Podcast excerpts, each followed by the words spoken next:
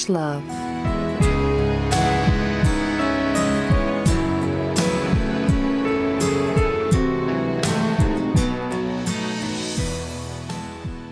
Happy birthday to you.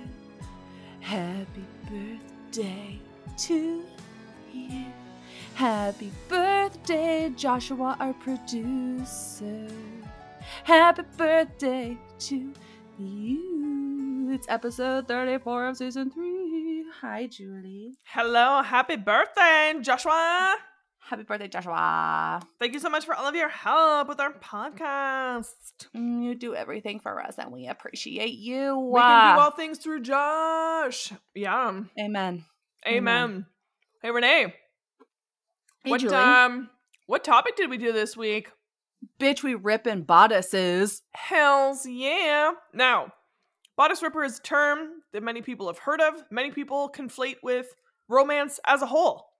I Mhm. know I Mhm. certainly would have before this podcast, but thankfully we have our resident romance researcher, Renee. Love a good alliteration. Ooh, yeah. Um, tell us what is the story behind bodice rippers?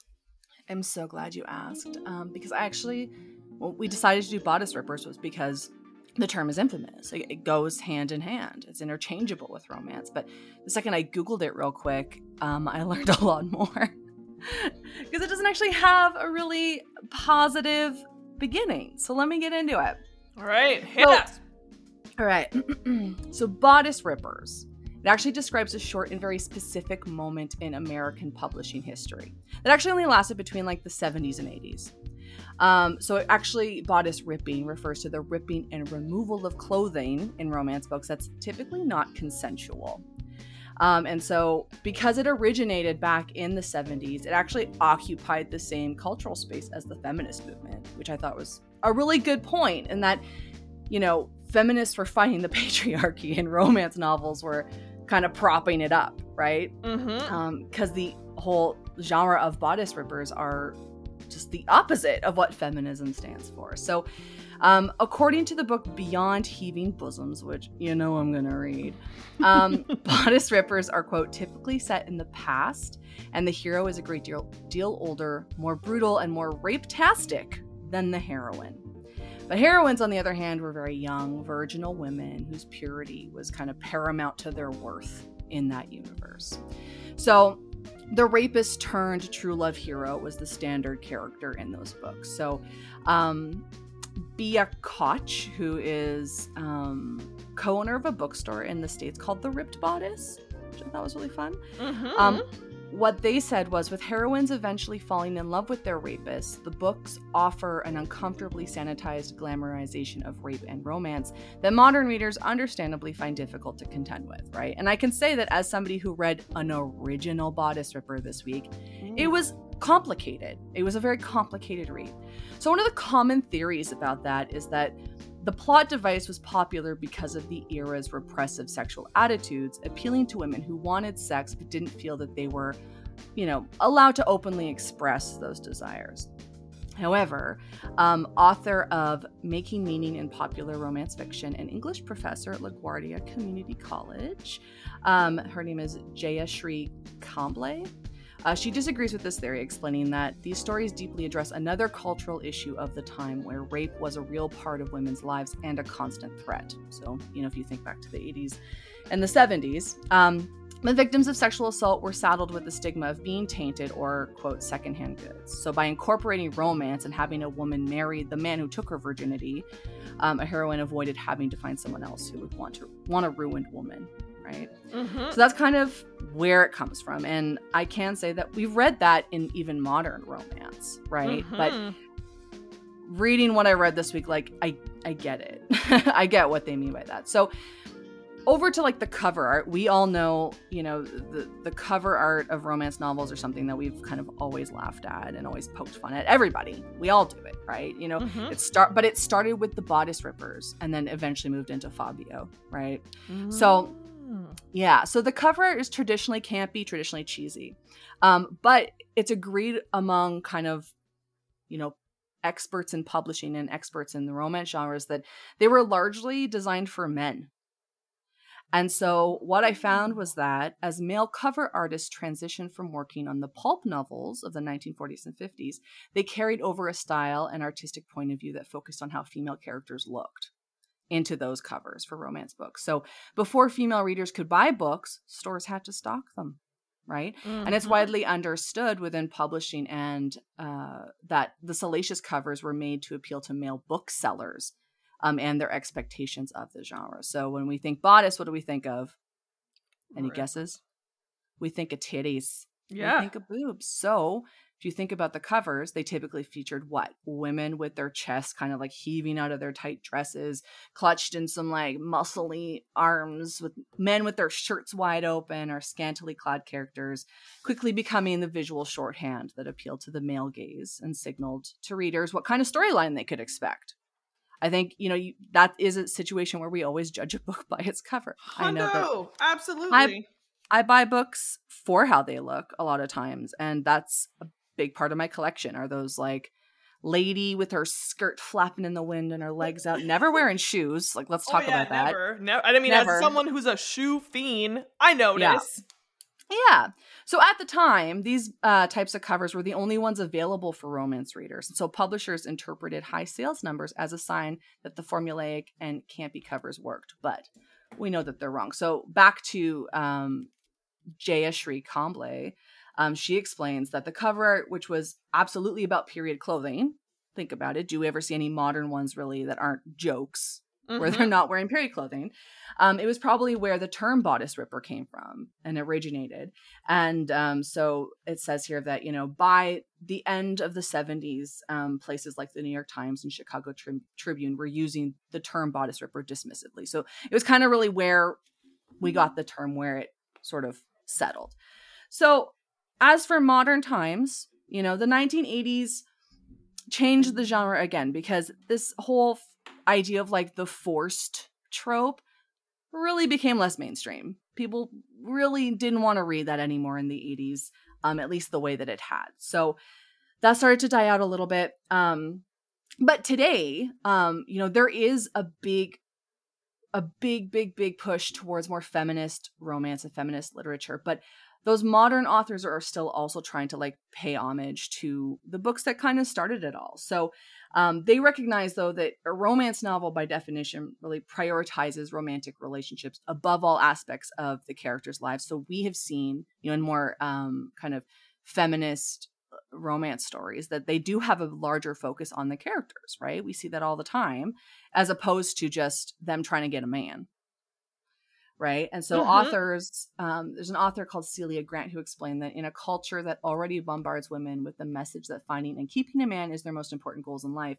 it can be difficult to make a case for romance as a feminist friendly medium, which I would agree. But um, we've definitely done the work here on Yeah, we have. and we yeah, know we it's have. possible. So part of the way that people uh, kind of pay homage to the the trope is I was reading that there are some authors that work in a bodice ripping in every single book, but it's always like the the heroine has to rip her bodice to like save the day, so she does it herself. Mm. Or there's one author who always has a man's shirt get ripped in their books. Oh yes. So people are being subversive. People are pushing back, but still honoring the roots, honoring where it came from. So I think there's so much to learn about where romance started and where it's come from and, and where we're at now. And I think it was a it was just really cool to learn all this about bodice rippers. I think there's probably a ton more to learn, and I actually bought a book to read about kind of the history of romance books because I want to learn more. But um, I'm excited that we got to do this this week because I learned so much.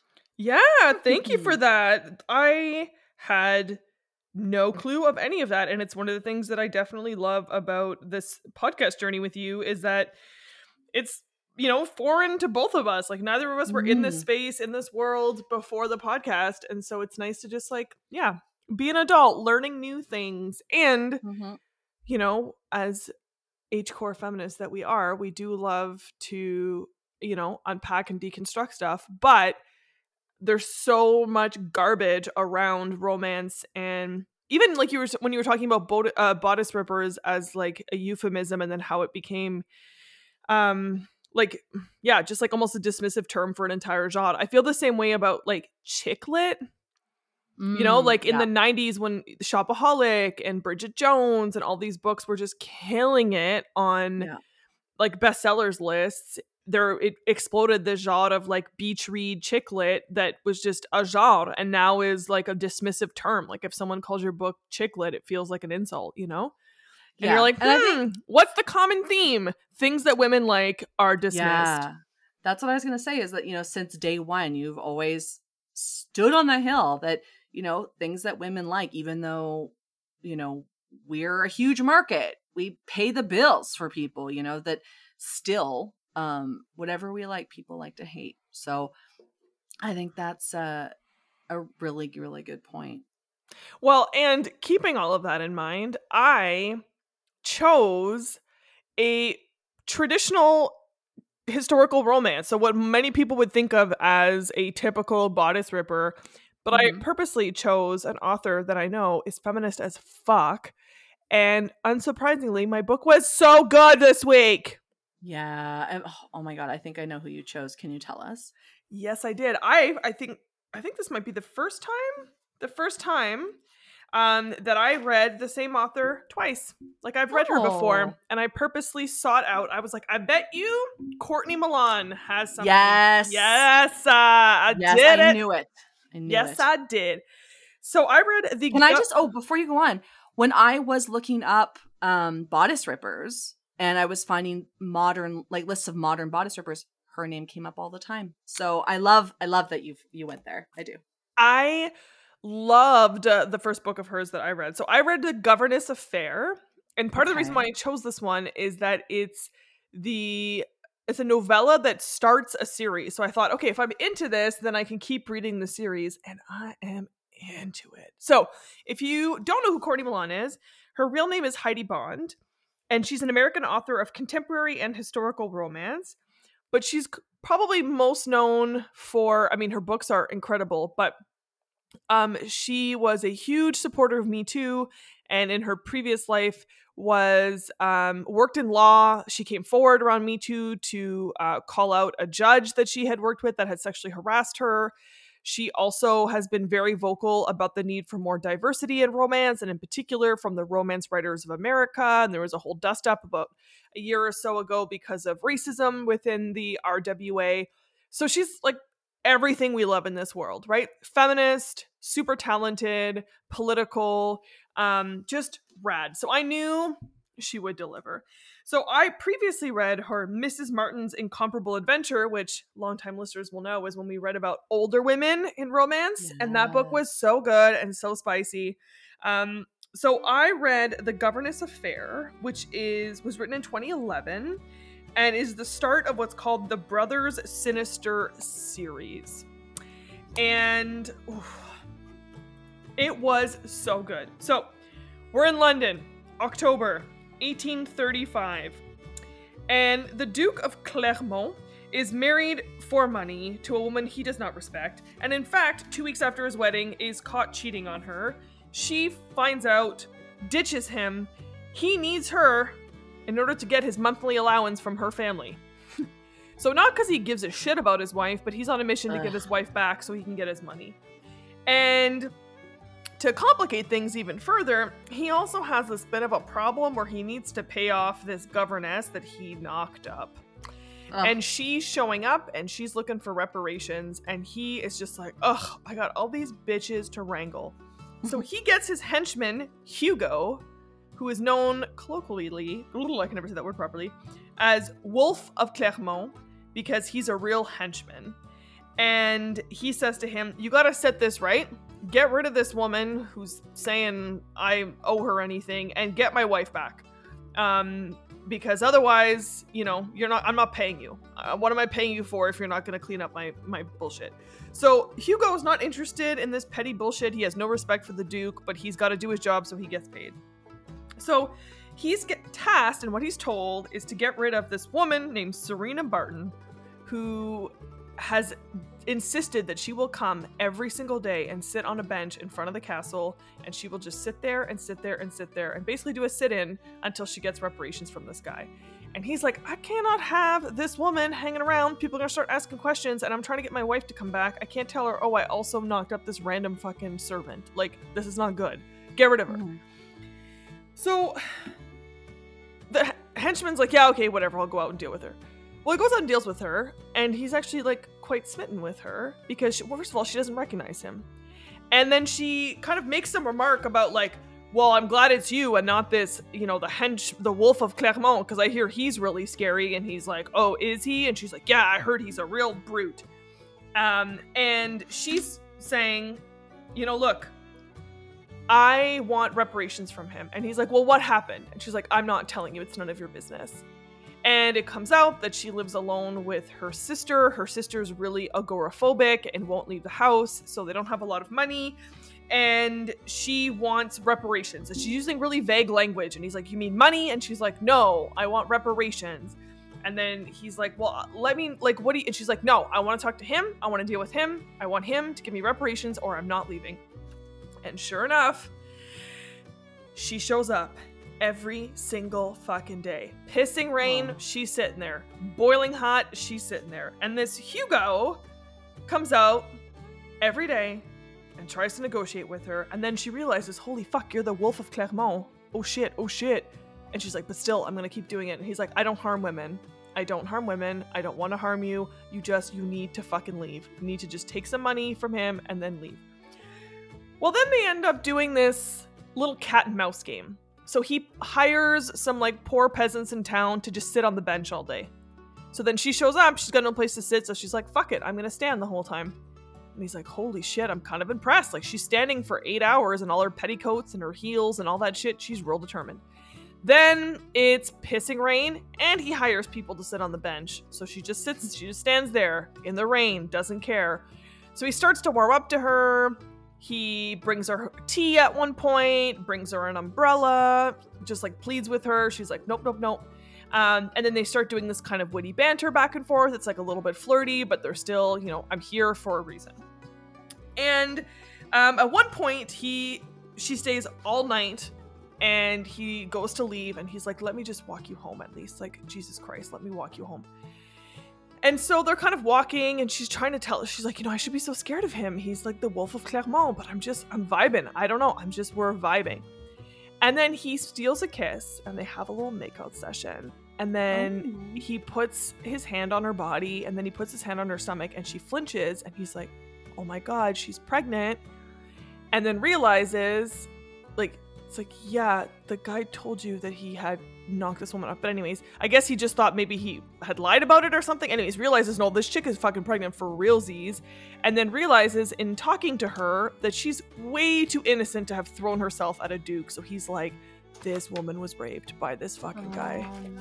And now I gotta fucking work for this guy and get rid of this woman, even though she's poor with pregnant with her sister, and her kid's gonna be a fucking bastard, and he's not gonna be able to amount to anything.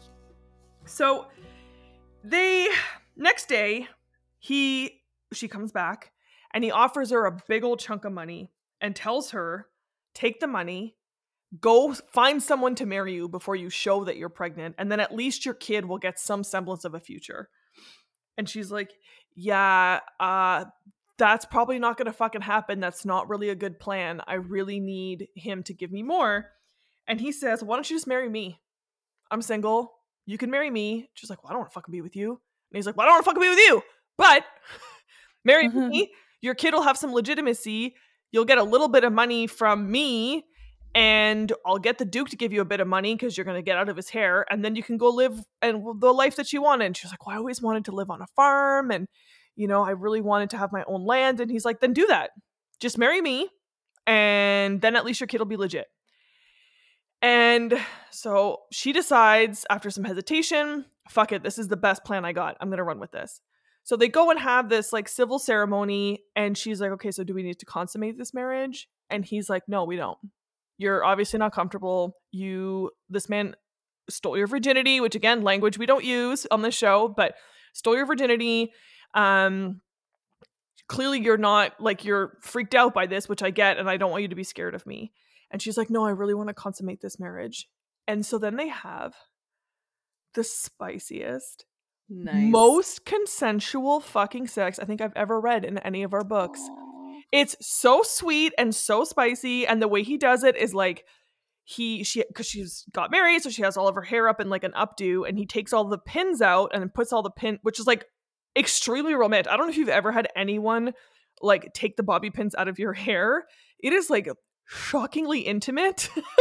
Yes, my hairdresser and I are very close for that reason. Um, No, for real. Like Yeah. me, my ex, that was like the thing is we would go out to events and I would get all femmed up and then I would come home and he would see me struggling trying to pull the bobby pins out of my hair and then he would be like, just just sit on the floor and I would sit on the floor and he would like massage massage my scalp and take the pins out and you're just like, it's so romantic.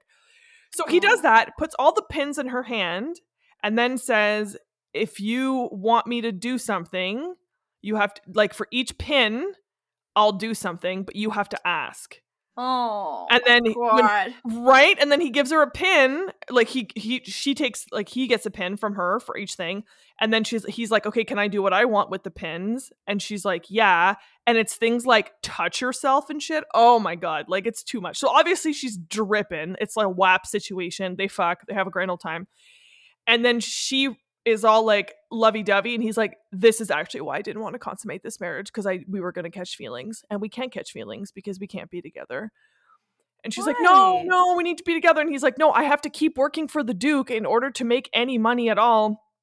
And you Oh. clearly can't be around because you're pregnant with his baby. And he knows you're pregnant with his baby. So, like, his wife's not going to come back. Like, it's just, it's too messy. We can't. So they're Oh. heartbroken. He goes back to work.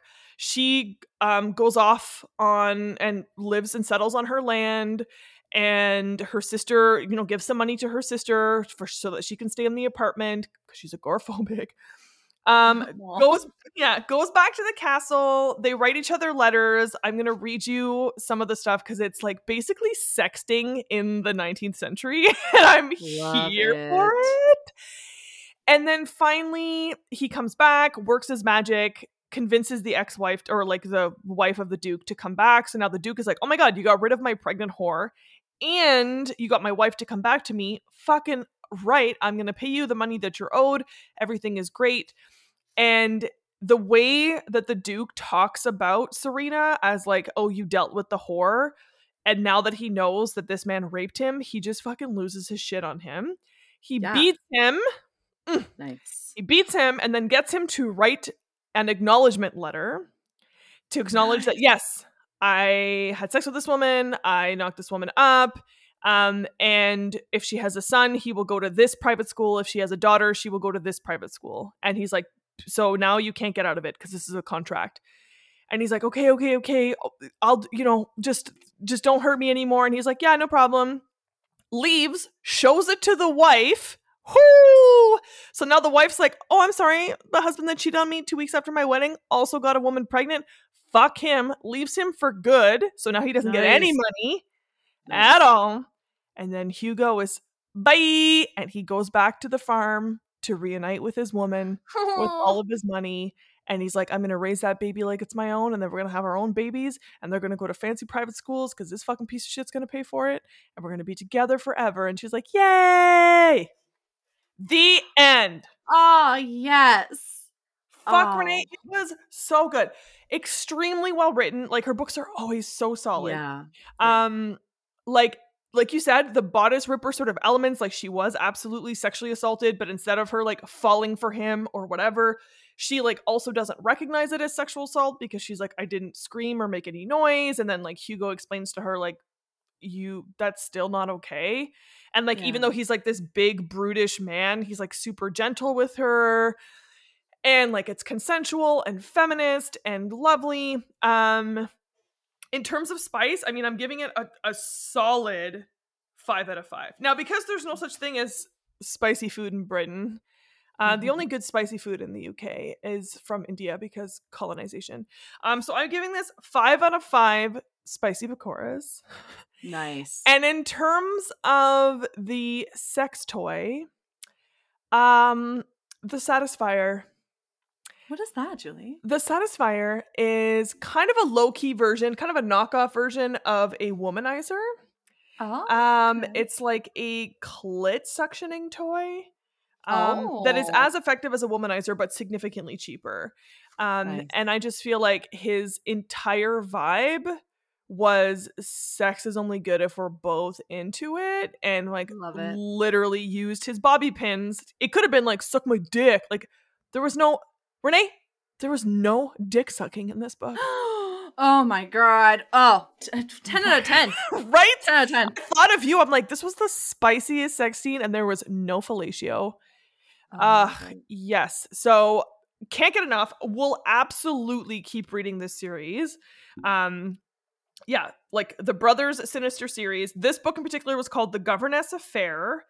Um, and there was a little preview at the end for the first book in the continuation of the series. It also looked really great. So honestly, cannot recommend Courtney Milano Love enough. Um, but since you read an actual bodice ripper, Mm. whoo, I'm bracing myself. What'd you read? Take us on Okay. our journey. So I took to Goodreads and I took to Reddit. Um, I found out that there was a book called The Flame and the Flower, uh, which kind of started the genre. Now, I didn't read it because all these books are like 400, 500, 600 pages. So I was like, I need to find something that's a little shorter. Um, because I read it, I started last night. I started last night and I finished it today. Um, now, like I said earlier, that most of the books were from the 70s. Um, mine was not actually from the 70s, but it was on every single list that I read. So mine was from 1991 from an author called Johanna Lindsey. And I'm pretty sure I've read Johanna Lindsey Oh. before. My mother was very into Johanna Lindsey. Yes, Yes, she's iconic. Mm-hmm. Mm-hmm. So she wrote a book called um, Prisoner of My Desire. And before I get into that, I just I found this list on Goodreads that had it was very, very clear. It was like, these are the real bodice rippers. Do not add to this list. Um, and it was Oh. because if you if anybody fills up this list, it's just gonna be Johanna Lindsey. So this person didn't consider Johanna Lindsey to be the level of bodice ripper that they were trying to to put together. So here are the suggested reasons that they made this rule of their list. So here's what they have on their list. This is what they consider to be true bodice rippers. Books Okay. with rape, gang rape, multiple abuses by a hero, brackets, a slap doesn't count, slavery and the abuses slash degradation that comes with it, incest, child abuse, random random extreme stuff like castration, very underage heroines, violence and slash or gore, and necrophilia. So, for those of you at home, that's what you would read in a traditional bodice ripper. Yikes. Yes. And on the list that they have, I actually have a couple of the books in my collection that I bought just based on the covers. Um, one that I was going to read but chose not to was called Gypsy Lady, and I chose not to read it because of the title. I don't I don't Fair. use that word in my home. So, anyway, so my book was called Prisoner of My Desire. Big fans on Reddit. Big fans. They really enjoyed it. And you know what? I did too, but it was very very complicated. And here's why. So my book was set in 1152 in England, so medieval era. And um right off the bat, they describe our main character as small and fragile. Um and that's really what this book is about. So Rowena Belleme um is I guess an heiress and years before um her father was murdered by um this this family who I guess would be considered warlords, but what they would do is they would they would pick fights with people in other kingdoms, trick them and kill them and steal their land, but what they would do is they would marry the widow of whoever they killed. Um so her stepfather is that man. Now he's died and her stepbrother Gilbert is beating the shit out of her mother. And he's doing this because Gilbert, even though he has some affection for Rowena, um, he is all about making money. He's all about, you know, what is going to make me the wealthiest and the most powerful. So he has arranged a marriage between his stepsister and this uh, creepy old guy called Lord Godwin Lyons. And Lord Godwin Lyons owns a ton of land and has a humongous army. So Gilbert wants to get his hands on it so he can challenge this other warlord, um, who is the Lord of Falkhurst, and get all this land that he owns.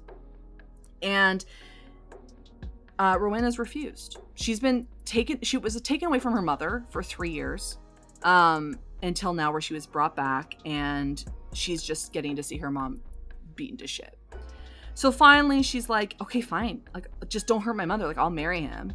So she goes immediately. She doesn't even get to spend time with her mom. She gets taken to this this Lord Lyons, and the man is the crypt keeper. He is like 80 years young, but you know, medieval 80. So he's just gross. And like she wants to throw I just, up. I just want to say that I don't think it's ever been said.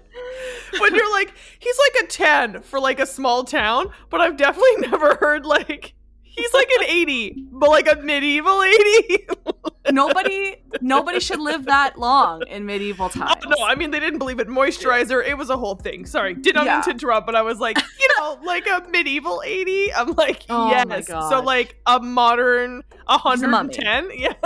He's a mummy, and they describe him in the book as being like skeletal and has like a wisp of hair on his head Gross. and like two teeth, and he's like eh, like cackles like a fucking old witch. It's disgusting. This, the description of this man. gross. Yeah. So he she marries him immediately as soon as she's there and she's freaking out. Now she goes to the chambers to wait this man and she's like, What the fuck am I gonna do? But her maid is there, Mildred. And Mildred like basically raised her second mom. Like she's so relieved. And Mildred like doesn't fucking play. She's like, We could kill him. And she's like, No, I can't kill him. He's a lord. Like Gilbert would just marry me off to somebody else then. Like I don't I don't want that. And the whole reason she's there is that she has to secure an heir. Because as soon as she gets pregnant, then Gilbert gets all this stuff. Like she has secured an heir for their family, right? And so um Mildred's like, "Okay, look. Um we could we could drug him and he'll wake up and not remember anything so he'll think that he fucked you." And she's like, no, like that's not. I still have to have a baby. Like I still have to get pregnant. Like this isn't gonna work. So she's like, okay, look, you might not like this, but I could make you a drink so that you don't remember, that you don't know what's happening, um, and you can just get it over with. And she's like, okay, fine. Like I'll do what I gotta do. And she's doing all this because like she wants her mom to be safe, right? Mm-hmm. And so Mildred makes her this drink, and she's about to drink it, but then Gilbert comes in. And he's like, "Oh, I fucking knew you were gonna try and poison this old man." She's like, "No, you don't understand." And he's like, "No, no, you you just get this over with. It's fine." So she's like, "Fuck, now I have to do this." So the old man comes in, and he is blind, and he is deaf, and he is disgusting. He is the crypt keeper, and I don't mean like Jamie Lee Curtis crypt keeper. I mean, like, he's the literal crypt keeper. And he's like, I guess the beds were so high back then that he has to like climb these little stairs. And he like opens up his fucking robe and he's like, Come for me, wife. And she's like, No way, man. Like, gross. And she kind of laughs at his dick because she's like, I heard it was a weapon, but th- this couldn't hurt anybody. and um, so I guess because she's like, she's he's like, no, come in, like basically play with my dick so that I can get hard. And she says no, and he has a heart attack and dies. what? And so there's a whole point where she's like, did nobody ever say no to this man, and that's why he died? Oh, entitlement. Yeah, and so Ooh. she's thinking like, because he had had other wives, right? But they were scared of him, or they didn't give him male heirs, and so he just like dismissed them. They used a term for it, but like whatever. I guess he like just divorces them, whatever that looked like in the medieval era. Um, this is pre King Henry divorce. There's no Anglican church in this. Um, and um, so she's like, oh my god, I'm free. Free. This is great. She's like, okay. But as soon as that happens, Gilbert comes back in and he's like, how did you do it? How did you kill him? She's like, I didn't. She's like, he just had a heart attack and died. And Gilbert's like, fuck. Like, nobody can know that this happened because then I don't get my armies. Like, and he's like, did you consummate? She's like, no, he died. He's like, okay. He's like, I'll handle it. So he sends his little goons off into the town and he's like, find me a guy with blonde hair and like blue eyes and bring him to me because he's decided nobody knows he's dead. So if she fucks somebody who looks like him and gets pregnant, then we've secured the, the armies. Mm. So they come to this like bathing house where they meet this guy called Warwick de Chaville. And he is big and he is scary. And he somehow they they best him, they knock him out, and they bring him back. But he was like just getting out of the bath, so he's like only in like a towel, basically, like a medieval towel. And it's a sheet, it's just a piece of fabric. Um, and they bring him back to the the castle, and Gilbert chains him up in a bed. And he says, All right, Rowena, do what you gotta do. And she's like, What do you mean? And he's like, You need to con- you need to have sex with this man and get pregnant. And she's a virgin. What is like she? she she has not had her sexual debut yet. Um, but also if you're gonna say the V word, you gotta say it the way that you do say it. she's a virgin. Thank you. Um, which is a big part of the story. So her her virginity is a big part of the story. So um he's like, You gotta do what you gotta do. And she's like, I don't I don't know what to do. You should just figure it out. Um and meanwhile, Warwick has kind of woken up, but he like is a big man. He's a knight. Like he's not gonna give away that he's awake. So he kind of hears her be like, not gonna do this. Like this isn't okay. This isn't okay. But he stays, you know, asleep. Um, so he sees her and he's like, "Oh my god, she's an angel. She's so beautiful." And she kind of goes over to him and and she's like, "I'm really sorry for what's about to happen. Like I don't want to do this. So I'm so sorry." And then leaves. And so she comes back and he's awake and she's like, "I have to take your seed um and get an heir." And at first I was like, "Bitch, why are you telling him your, your fucking plan?" Like just Mhm. you're hot as hell. Like you could just get on him and you wouldn't be the wiser. But she is a sweet angel baby. And she does not feel good about the decision. So she decides, okay, like I guess I just gotta get this thing in me and uh, that'll be fine. Um so she goes to Mildred and Mildred's like, yeah, you just gotta you gotta get on it and then you gotta just move up and down. She's like, it's gonna hurt for a second because of your maidenhead. And I was like, "Ugh, behind me." Um, she's like, it's gonna hurt, but then it'll feel fine. You'll be fine. And uh, so she tries to get on him, and he just starts like freaking out. He's like bucking, and he's like trying to throw her off and stuff. But he's got chains on, so his his wrists and his ankles are getting all bloody. And he's like, no, no, no, no, no. He's like, you know, meh. he can't say anything because he's gagged and whatever. But it, when it cuts to him, and he's like, she's going to steal my seed and steal my child. No, like I'm like, oh fuck, brother, come on. So she leaves the room, and she comes and she talks to Mildred, and Mildred's like, you got to get sexy, and she's like, okay, all right. So she gets in there and tries to like seduce him and stuff. And he is, quote, and this is a quote that everybody on the internet loves he is betrayed by his own virility. He gets a boner and she's like, okay, I'm going to get on this. Now, it's not, he gets a semi.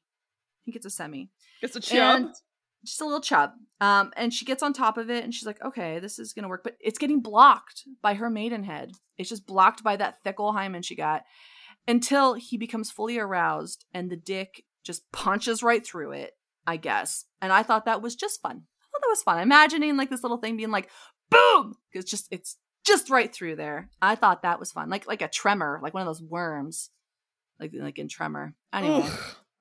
Yeah.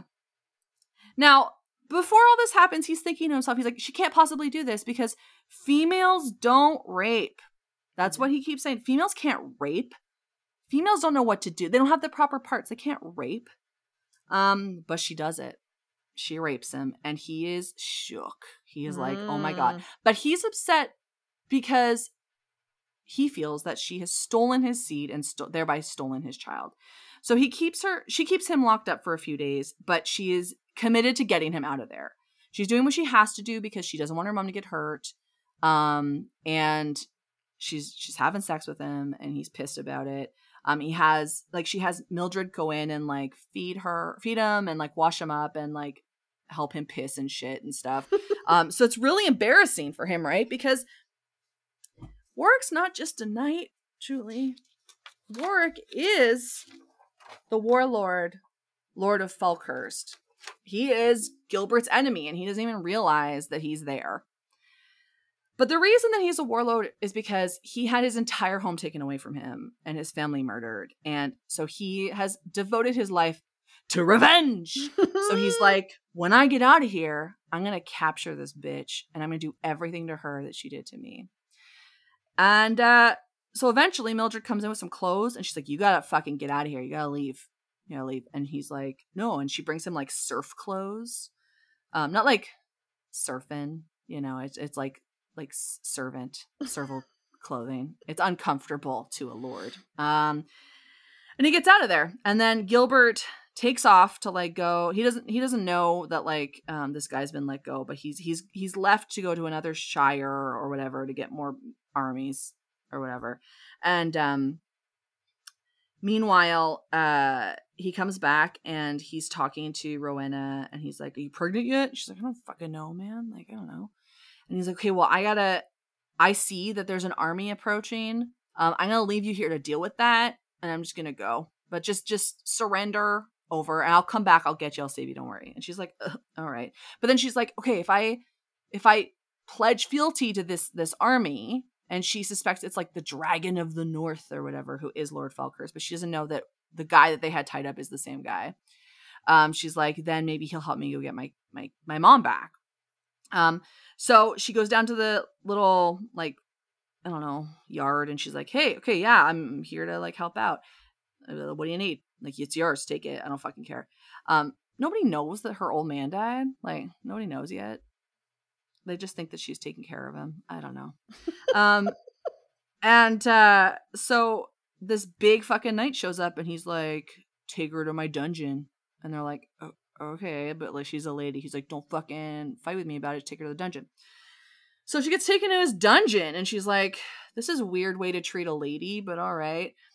And then there's this gross jailer who's like, I'm gonna fucking eat you up. And she's like, Ew. And then this little old guy called like John comes in and he's like, Get out of here, you brute. And he takes care of her and is really nice and everything. So eventually she gets let out and uh, taken to the solarium, which is uh, Warwick's room.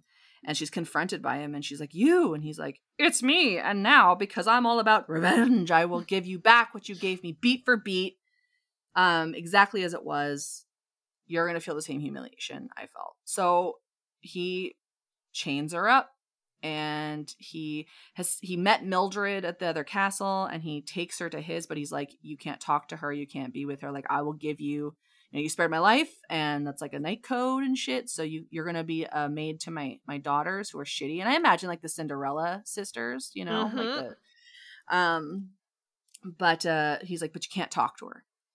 And so she's like fine. So she he rapes her three days. Oof. But he does it the same way that she does it, like beat for beat. And then um, she's like, okay, well, you have to let me go now. And he's like, No, you're a servant. I'm stripping you of your title. You're a servant in my home now. So he gives her like this big list of, of um, chores and all this stuff. And then um, everybody's like, that's a lot. And they all realize, like, she's not a servant. She's not a serf. She's obviously a lady. And um, yeah, he just keeps fucking her. And uh, she has a lot of chores to do, and everybody loves her. And he, like, over time kind of loves her. She decides she's going to try to, like, uh, trick him into loving her because she finds out that she is bred. She is with child. Mm. And he finds out, so he's like, I'm going to keep you here till you have my baby, and then I'm going to take my baby from you and then kick you the fuck out. Or send you back to the dungeon. I don't know yet. And she's like, Oh my God, I don't want him to take my kid. Like, I love this kid. I don't like, I don't fucking care. I need my mom, I need my kid, and whatever. But he's like, nope. So then the book turns into like him falling for her and her trying to trick him, but then slowly falling for him. And there's people that don't like him who try to like, I don't know, like fuck him up and stuff. Eh, anyway, and his daughter gets involved and she's shitty. And then it turns out he has like a bastard daughter, and his friends like, have have Lady Rowena teach her, you know, the ways of being a lady. So then there's a whole My Fair Lady bit in the story. Um mm. yeah, no music though. There's no Boo. music. Yeah. Um and so he's starting to fall in love with her. He wants to marry her. They're both becoming really really happy. Um but she's like, "Please tell me you're not going to take my kid away." And he's like, "No, I'm going to fucking take your kid still. Like don't even ask me." And she's really devastated. So like over time, even though she's becoming very adept in the sexual arts, um mm. she just gets angrier and everybody's like in awe of her because like she's not scared of him when everybody else is really scared of him um but she's like fuck you i don't give a shit um so he is gonna he gets a he gets a summon from gilbert to be like let's meet on the battlefield and duke it out bud and he's like well, I know this this this little shit's gonna try and like trick me, so like we'll just go, we'll figure it out. Um, meanwhile, his daughter Beatrix, you know, is gonna be a nasty Cinderella. Hundred percent. Yeah, she's decided to set a trap for uh, Rowena, not to like fuck her up, but like she wants to get back at her dad because she doesn't like her dad. Which I'm like, you and me both, sister. um, so she decides she's gonna like pin a theft on Rowena so that she gets sent to the dungeon, and then have the shitty jailer down there to like rape her, hoping that she miscarries, so that um, if the dad has like a ma- was gonna have a male heir, like it's gonna die. And it's really like fucking dark as hell. Like it's dark as hell. Um, so uh Mildred warns Rowena, it's like we got to get you out of here. Um, you know, and you know, let's just just I'll hide you till Warwick comes back. She's like, no. She's like, fuck that. Like, I'm not safe here. So she's like, okay, we'll go hide in the woods. Then I'll join you, and we'll go over to one of your like banner houses or whatever. Um, so she's out in the forest waiting for Mildred, and um, she finally falls asleep, and she wakes up to like some dudes standing around her. So she fucking takes her knife out and like Achilles tendon cuts them and shit and just like fighting them. And it turns out it's Gilbert and his dudes. And he's like, Oh my god, Rowena, I thought you were dead. And she's like, You fucking left me for dead. He's like, I thought you were dead. And like he loves her. And he's like, I love you. He's like, Great, now I have another bargaining chip. And she's like, Shit. And so he tells her his plan about how like he actually has a big army in the forest. And she's like figuring out how she can save the day. Because she still hasn't told Warwick who she is. Like, really? Mm. Um, and so she's like, okay, well, how do I save the day? Nah, nah, nah. And she ends up saving the day, and she ends up telling Warwick about how like his daughter was trying to do this bullshit, and then um, it just kind of solidifies their their relationship some more, and they learn to trust. But meanwhile, she's hiding the secret. So finally, um, he ends up going to like her old castle, um, and then this like woman and her servant come out of the moat, and they're like, "We're helping you take the castle," and he's like okay. And then she's like, Oh, but I saw my daughter in your village or in your camp, so I know I can trust you. And he's like, Who the fuck is your daughter? And she's like, Rowena? Like, and so then it all, he like pieces all together and he pissed. So he sends a message to send her back to the fucking dungeon. Yeah. Send her to the dungeon. He pissed. And then he sends another message to like lock her up in his like solarium again. But she's there for like 25 days and like just her anger fucking festers the whole time as she gets more and more pregnant. And um so she comes in and she's like, "You know what? Fuck you. Like I hate you. Don't ever talk to me again. Like this is bullshit." So he makes her a servant again. Um and meanwhile, I guess her mom marries his best friend, uh whose name is Spencer. Oh. Oh. And Spencer's a good dude. And then um they show up for a visit and her mom's like, I want to see my fucking daughter. And like, I don't know what the fuck you're playing at, but you gotta let her go. She, I'm bringing her home with me. He's like, the hell you're not. And she's like, oh, I'm sorry. Did you not realize that she only did everything she had to do because like her stepbrother was beating me? And she, he's like, what? And so she explains everything to him, and he's like, oh shit, I fucked up. So he runs and he's like, I'm so sorry, I'm so sorry. And she's like, fuck you, I don't give a shit. And then uh, he's like, marry me. She's like, no. And then uh, she goes home with her mom. And uh, and she's in like a new her her kingdom, like her childhood home, and she's you know getting more pregnant. She's pissed, and um, her like everybody starts to like beg her to go marry Warwick, and she's like, no. F- Fuck that. Like, he's scary. He wants to scare me. He wants to shame me. That's all he's ever been doing. He's been abusing me. Like, I don't want to be with this guy. Yeah. But he, like, shows it. up, like, yeah, he shows up every month to be like, marry me. like, with a boombox, like a medieval boombox. And, uh, You're like, Put it away, Cusack. It's just some fucking lutes uh, playing Shakira in the background. Um, and uh, she's like, no, fuck that. So finally, like her due date's approaching, and she's like, listen, even if I've been turning him away, he should be here for the birth of his fucking kid. And uh, so one day she's kind of sitting in her window, and she's like remembering how she used to like jump out her window to like climb down into the yard and like be as a kid. She's like having this fond nostalgia moment and a Nintendo in the background, but like a medieval Nintendo. Um, and then who walks in but her fucking brother Gilbert, who has been hunted by Warwick for all these months. And he's like, okay, listen, he's like, I'm here, I'm gonna marry you so I can like get some fucking armies and shit. And she's like, I'm not gonna marry you, Gilbert. He's like, but you have to. And she's like, I don't have to fucking do anything, bro. And he's like, what? And then when he's about to like just like get up all in her business to be like, no, you have to I won't I won't sleep with you or anything. Just you have to marry me. I need I need power and money. Warwick shows up and he's like, You cur, I will fucking destroy you. So they start sword fighting.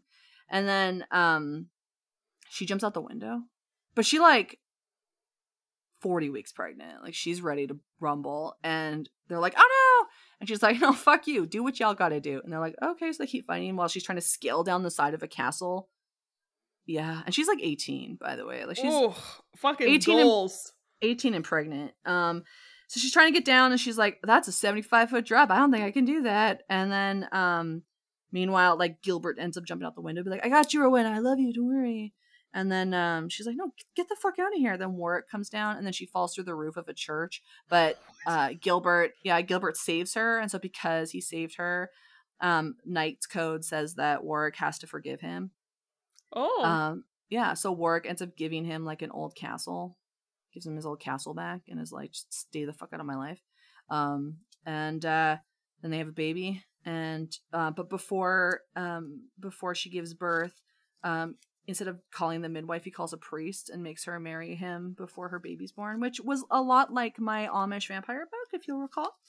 Um, and uh, then they're happy and she gives birth to a son even though she was trying to have a daughter just despite like despite him um and live happily ever after so my book was about a woman who raped a man and then because of his fucking male fragility um does it back to her for a really long time and then because the, for the days that she's tied up to a bed like gerald's game style yeah. um, yep. she develops a trauma response um, where she gets horny every time he's near her um, and mistakes that for love and then develops stockholm syndrome. It was also beauty and the beast i think. It was my fair lady and beauty and the beast. Um, and th- yeah she gets all her properties and stuff back and there's i guess a happy ending for midi it's a, a medieval happy, happy ending. Like that's the best outcome for this poor woman. Yeah, but she's not saying much. yeah. Now there was two bodice rippings and two tunic rippings Oh, of the male persuasion. He he tore his tunic and his breeches two times. Um so it had that it had that it literally had was a bodice ripper. Um Wow. and here's the thing is that the book was excellent.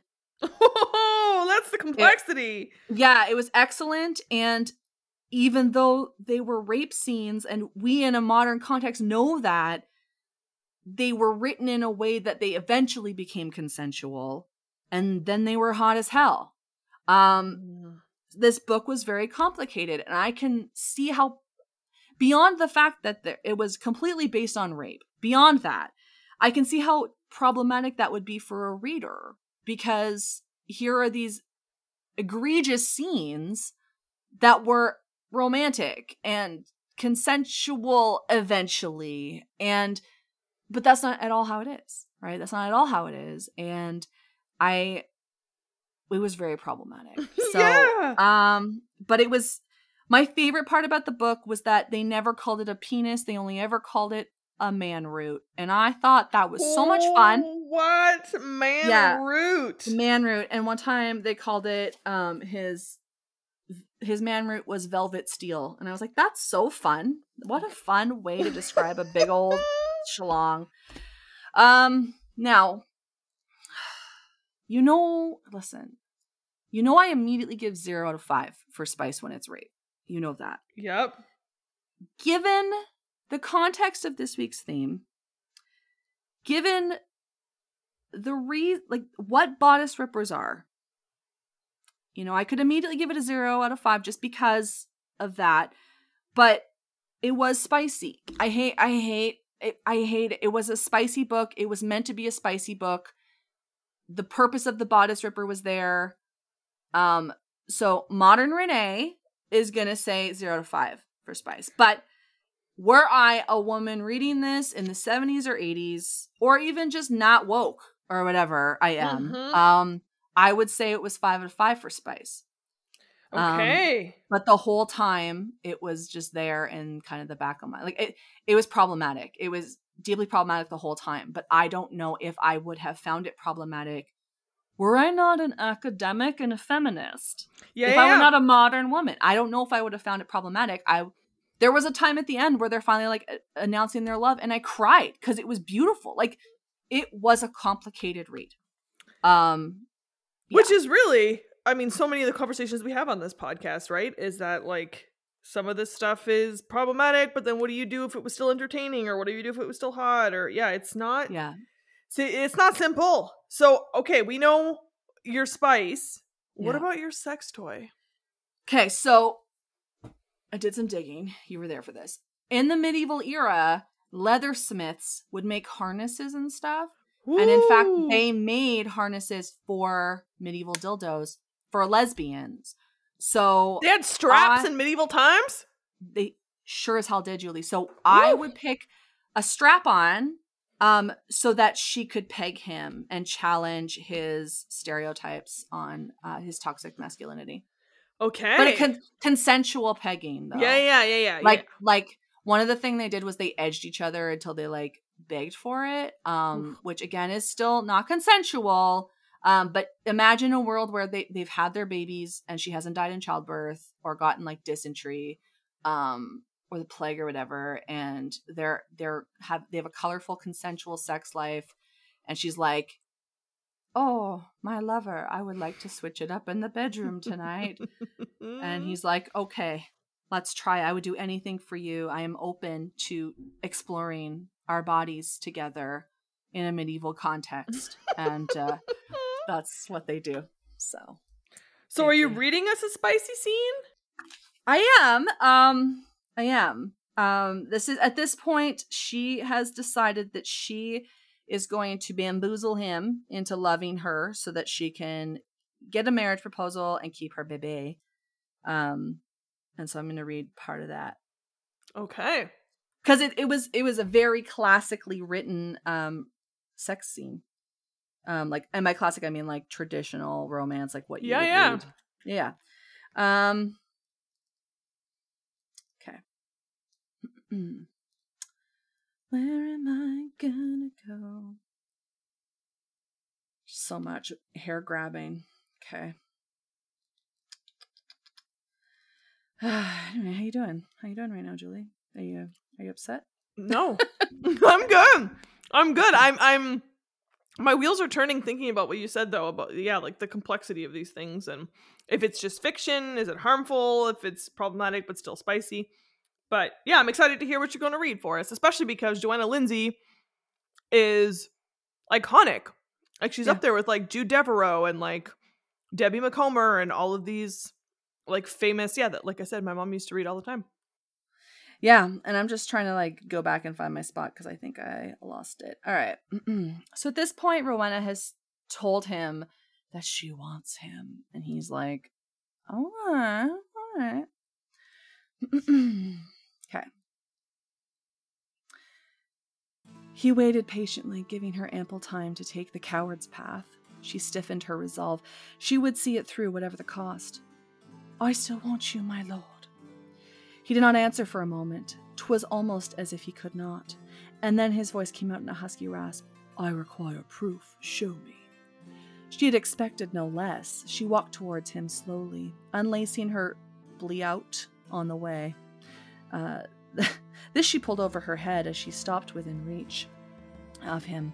The chemise she unlaced more slowly. In truth, she was mesmerized watching him watch her undress, for everything he felt was there for her to see, and that sense of power was back, giving her a boldness she would not have otherwise dared.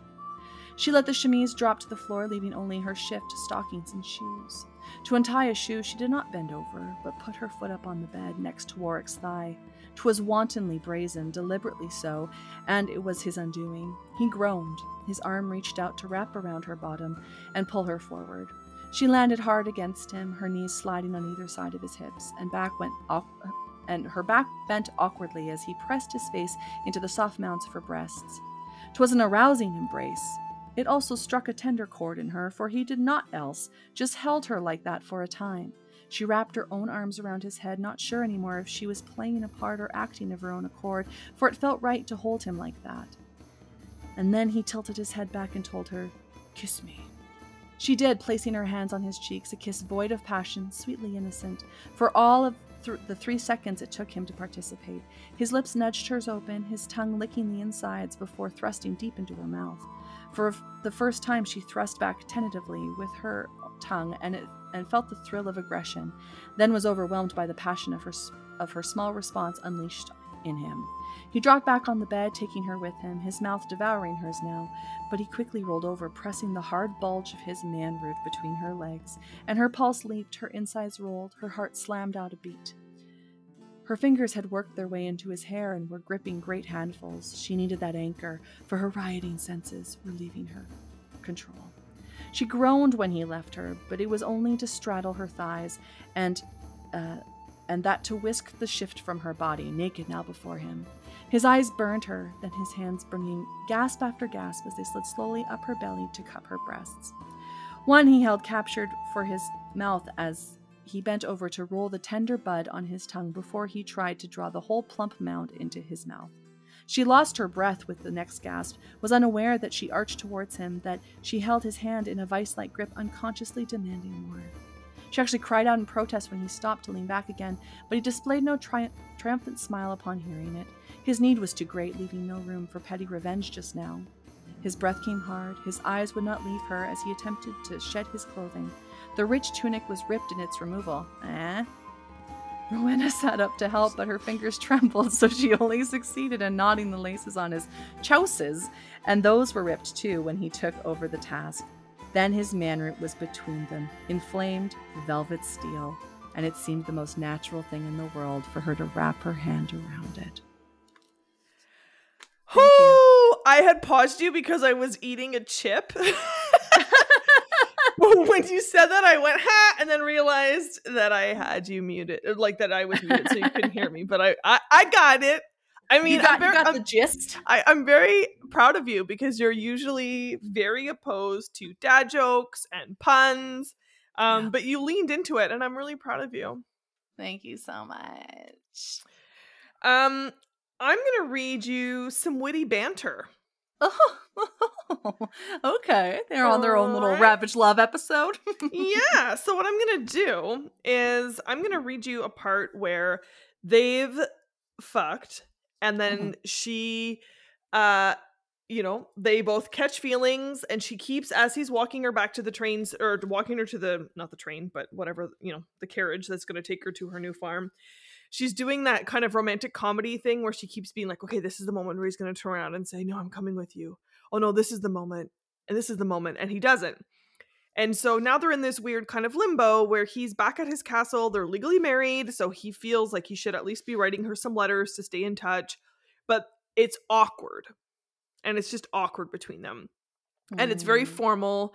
And um, the scene I'm going to read for you is he basically can't stop thinking about this woman and keeps telling himself he has to stop thinking about her. But eventually he like kind of capitulates because he's in town and he sees this beautiful scarf and he thinks, oh my God, this would be so beautiful on her. And he picks it up and he buys it and he takes it home and he's going to mail it to her. And then he kind of chickens out because he basically is like, I don't want to be the one to kind of make the first move, even though they've already fucked, right? So that's kind of the tone of what's happening. He's got the shawl, he writes these letters, he's got to rewrite them like five times because he just can't find the right tone. Um, so this is where we're at. um he found himself standing in front of a shop, staring at a sky blue silk shawl, wondering how it would look against her skin. And then, to his great amazement, he found himself purchasing it. He watched himself in bemusement. Had he really come to this? When he finally made his way home in the deep darkness, he found himself sitting at his desk and dipping in his steel nib in the ink once again. Mrs. Marshall, he inscribed, I am delighted that your new home is what you wished for, and that everything is as you've hoped. Please accept my best wishes for your happiness. He didn't send the shawl. He couldn't think of a way to do it. What, admit that he was thinking of her? That would have been the height of foolishness. The last thing he needed was to mislead her into believing that he would make a proper husband. It wouldn't be kind to raise false hopes, not in her, and certainly not in himself. But perhaps she sensed it anyway, because a few days later, he received the next response. Mr. Marshall, she wrote, I am delighted that you are delighted that I am delighted with my new home. Can I predict the substance of your next missive? That you are delighted, that I am delighted, that you are delighted, etc.? I have just saved us a bo- both a great deal of postage and awkward conversation. If we keep this up, we shall quickly run out of ink. And so I shall say this as simply as I can without once hinting that I expect more of you. I am glad, damnly glad, that I had one night with you. There are dark times in the evening when I imagine your arms around me. For all you claim to be ruthless, you have been my shining, guiding star. Let us not pretend that we mean nothing to one another. We may not be husband and wife in the truest sense, but we have been friends, and we have been lovers, and I hope that we may be friends again still. His lungs ached when he read that. His entire body ached, truth be told, from his toes to his heart.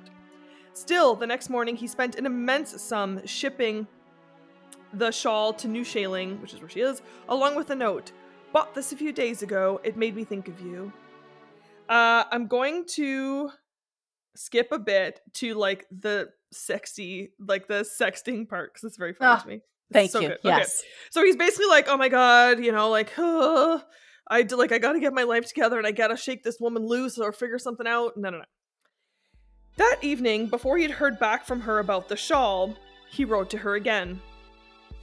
You can call me your friend if you like, but I think of you when I stroke myself. When last I checked, that points to feelings that are decidedly more than friendly. Have I horrified you too much?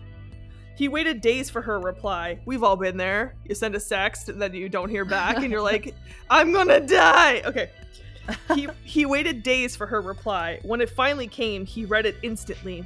Sir, I am a respectable married woman. I cannot express in words the horror and revulsion that arise in me upon reading the sentiments you have communicated. Hugo raised his head from the letter, but he hadn't finished, and some penchant for punishment forced him to continue. Your letter only underscored my own failings. After all, as your wife, it is my duty to stroke you, is it not?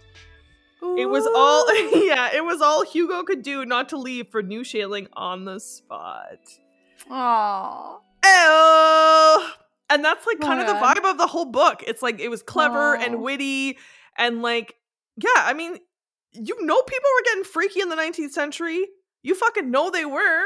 So I love that they included that. And apparently, in reading, I've only read two Courtney Milan books, but apparently this is like a common thing that she does in her books, which again, I love just on its own, but also because that's legit Mhm. like the amount of longing that people were going through back in the day if nothing else because a long distance relationship meant they basically were dead to you because you could never get there right like yeah. in six years when the boat arrives i will stroke your cock like you know what i mean like, who's got the time renee um yeah so that was my delightful book this week Oh, I Uh, love it. right i this was a great week and i was nervous because when you were like oh girl i looked into bodice rippers and that history is not good um i was like yikes but no big fan of this Yeah. week yeah and you know what? I think we we had fun. We we learned a little bit. We had some chuckles had some chuckles, you know, had some had some big feelings about, you know, complicated literature and not so complicated literature. So, you know what, all in all, I would I would do Bodice Rippers again and I would read another more I would read a more problematic book next time just so we can have a chitty chat about it. absolutely Why not? thank you Why for all that incredible research Thank you. I love it. I love to give. I love to do it. well um here's the deal listeners Hmm. we're taking a bit of a break next week um, listen, I, Julie and I still love you very much. This has nothing to do. You've done nothing wrong. you've done um, nothing wrong but, you know, absolutely we we love you both. We both love you very very much, and this is nothing to do with anything that is going on um, with your schooling or you know that time you didn't take the trash out. It's it's okay. It's okay. Please It is. continue. It is absolutely. And the irony is we're taking time off because I'm going to Edmonton for work, so we'll be busy hanging out in person. Our Um sexy letters were no longer enough. yeah, I was we like must meet in person. I must be near you. Um but we will be back the week after and we do have an entire month of December chock a block with some cheesy ass Christmas, Hanukkah, New Year's, fucking you we, whatever. We got it for you in the month of December. So we're taking one week But then we'll be back with some bangers for the ho ho holidays. Some hoes in this house. Yes. yes. Yeah. So go to Instagram and Twitter to see the covers of our books this week. And uh, join us back here the first week of December. Yes. I yeah. The, the year's coming to an end. 2021. I It's nearly behind us. fucking wild that we're at almost December. Like I cannot. Yeah. Yeah, and you know what? Actually, um, in a couple weeks, I will be a graduate. Yeah. Renee. I know, I know, I know we took this week to, you know, really just honor Joshua. Um, Yeah. but if we could just make it about me for a second, Absolutely. I'm going to be a 34 year old graduate really soon. I'm so proud of you. Thank you so much. Um, never gonna do anything with this diploma. so, um, but I'm so happy that we are wrapping up this year together as usual, and I am so excited to see you next week. Thank Um, you. As are I'm the many. Julie Lalone fans here in Edmonton. Well, brace yourselves, friends. I'm coming through. Um, gonna eat me some green onion cakes. Mhm. Um, gonna, you know, try not to get the COVID. It's gonna be, it's gonna be a time. It's gonna be a good time. Um, but yeah, thanks for listening to us week after week after week. 2022 is around the corner, and that will be our like full on second year of running the show. So thank you for our loyal fans and listeners, and thank you, Renee, for uh, carving out some time to chat with me. Always. I mean, what else could I possibly be doing that could be better than this? Writing you sexy letters? Come on. That's for amateurs. Yeah. Do you want to do what you do best and sing us out? Sing a terrible song off key? Yes, girl. Ravage love, ravage love. Thank you. And happy birthday, Joshua! Happy birthday, bun fight. Bye. Bye. Artwork for the podcast was created by Karen McKnight. Special thanks to Press Start to Join for production assistance. For gaming and tech news, search Press Start to Join or on social media at PS the number 2 J Show. Connect with us online at Ravage Love on Instagram and by email at ravagelove.podcast at gmail.com.